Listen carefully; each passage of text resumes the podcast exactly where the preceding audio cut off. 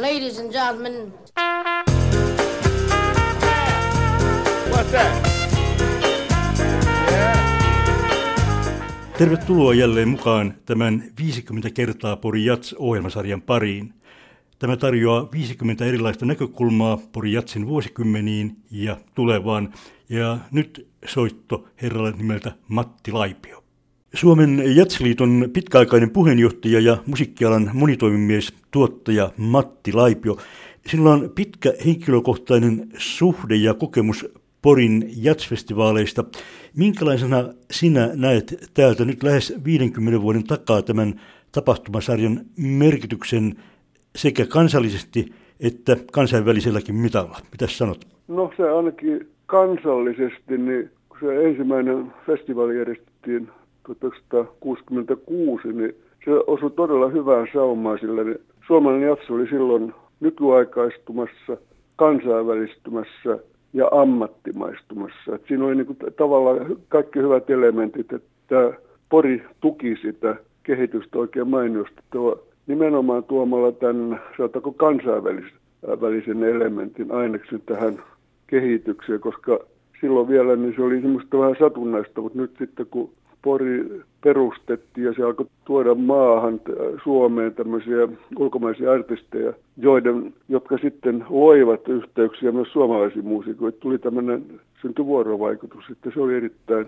tärkeää var, varmastikin sanoisinko tuohon 70-luvun loppuun asti. Silloin se oli, Poristahan tuli aika nopeasti tämmöinen suuri eurooppalainen, eurooppalainen festivaali, että siinä mielessä se tietysti kansainvälinen merkitys oli tuossa suhteessa kovinkin painava, koska se sitten oli tärkeä tämmöinen keikkapaikka monille monille soittajille. Pori Jats on kokenut tietysti tässä kymmenien vuosien saatossa monenlaisia muodonmuutoksia. Kuinka onnistuneita ne ovat mielessäsi olleet? Sanottaisiko, niin kuin, että tämä tämmöinen, olisiko ensimmäinen vaihe oli johonkin tuohon 70-luvun loppuun asti, että oli tämä tämmöinen varsinainen jatsvaihe. Pori Pori oli silloin tämmöinen aika puhdas jatsfestivaali. Ja johtui aika paljon siitä myös, että oli Suomessa tämmöinen jats-yleisö oli joskus ollut tämmöisinä teineinä joskus 60-luvun alussa ja, ja sitten niin seurasivat tätä jatsia tai ennen kuin, ennen kuin tämä Beatlesit ja muut tuli, ne oli kiintynyt jatsia. Tai sitten tämä ikään kuin sukupolvi sitten pysyi myöskin Porissa tuonne jonnekin just todella 70-luvun loppuun asti. Ja sitten alkoi tämä yleisö, ehkä tämä tämmöinen ensimmäisen, ensimmäinen uskollisten polvi alkoi sitten harventua, tuli perheitä ja muita ja muutakin tekemistä kesäisiä. Tämmöistä. Sitten alkoi tulla tämmöistä niin sanottua suurta yleisöä, joka ei enää ollutkaan niin varsinaista jatsyleisöä. Teille piti sitten tarjota tämmöistä vähän laajentaa tätä ohjelmistoa, bluesia ja vähän niin kuin rockiikipä ja soulia tuli ennen pitkään. Siinä on tämmöinen evoluutio ollut tuossa festivaalikehityksessä ja en tiedä sitten samanlaista on tapahtunut kaikkialla muualla, että joku Montreux oli aluksi tämmöinen jatsfestivaali, mutta sekin aika, pikku, pikku, tai aika nopeastikin siitä tuli tämmöinen moni, monimusiikkinen tapahtuma ja näin on tapahtunut muuallakin. Ja on aina muistettava, että Suomi on kohtuullisen pieni maa, että ei voida ajatella, että Suomesta löytyisi kymmeniä tuhansia puhtaasti jatsista kiinnostuneita kuulijoita.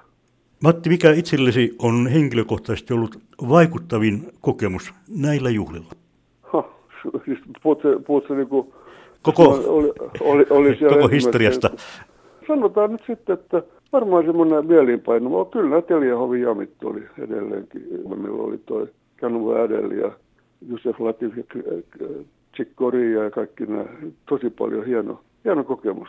Se nyt jäi ainakin mieleen. Legendaariset jamit, jotka kestivät aamuun saakka. No, joo, aika lailla, aika lailla. No oletko jäänyt kaipaamaan jotain tiettyä esiintyjä tai jopa jotain erityistä tapahtumaan luonteeseen? No mä tiedän, se oli ehkä semmoista oli silloin alkuaikoina, oli mun mielestä leffat, el, silloin oli elokuvia ja sitten oli ehkä Peter Lumpaak ja Atte, Atte Plum vetivät. Joo, kyllä. Niitä on ihan kiva nähdä. Toki nyt näkee nykyään ehkä te- televisioskin, mutta kuitenkin niin ehkä tämmöisiä äh, tavallaan niin kuin, poikkitaiteellisempia teoksia. Sitten oli tämmöisiä tilausteoksia, äh, jotain huutoja ja muita. Vähän voisi niin kuin olla, olla niin kuin muutakin kuin pelkkää niin kuin lavalla kuultavaa soittoa ja laulua.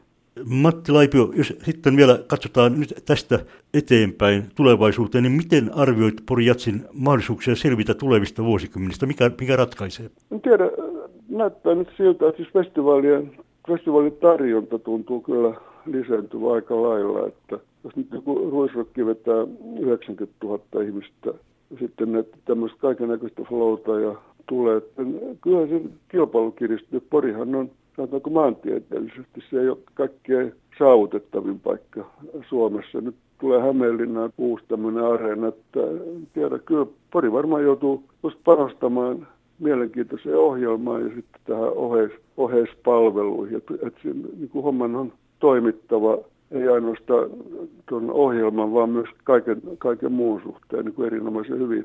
Muuten yleensä ei.